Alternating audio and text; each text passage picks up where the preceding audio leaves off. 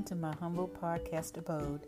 I am Coco Grio, just a 50 something who enjoys sharing ideas about life, love, and a host of other topics. Tonight, I want to talk about something that I never knew could happen, but it did. Now, I consider myself to be an overplanner.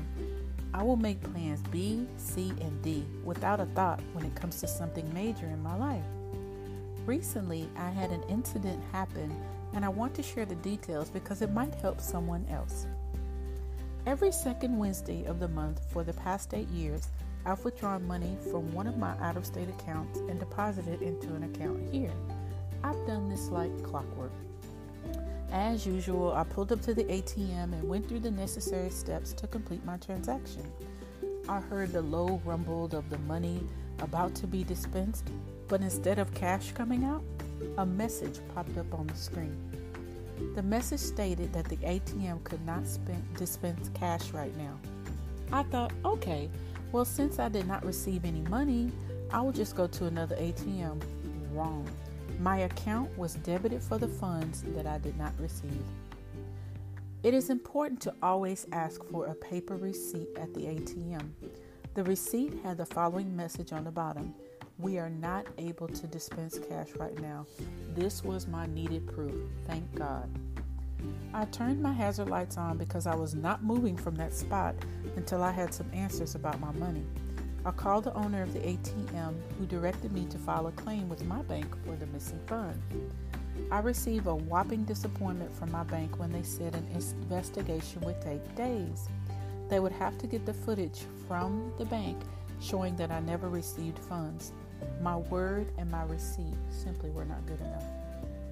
I left my car at the ATM spot and went inside the bank to talk about the problem.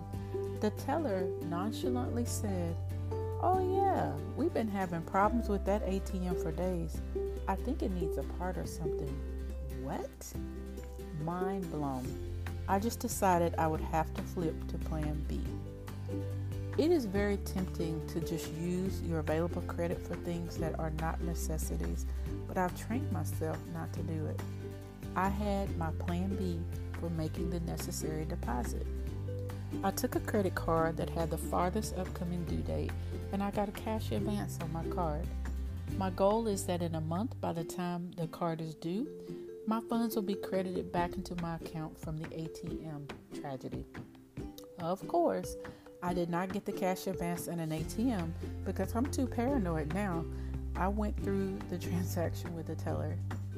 When I'm able to solve my own crises, it makes me proud of myself. I didn't shrink into a corner, curl up, and cry. I advocated for myself by finding out what I needed to do to fix the issue. Would I have preferred the problem be solved in one day? You bet. But that was not an option. I had to just focus on the things I could control and be empowered to take care of the issue.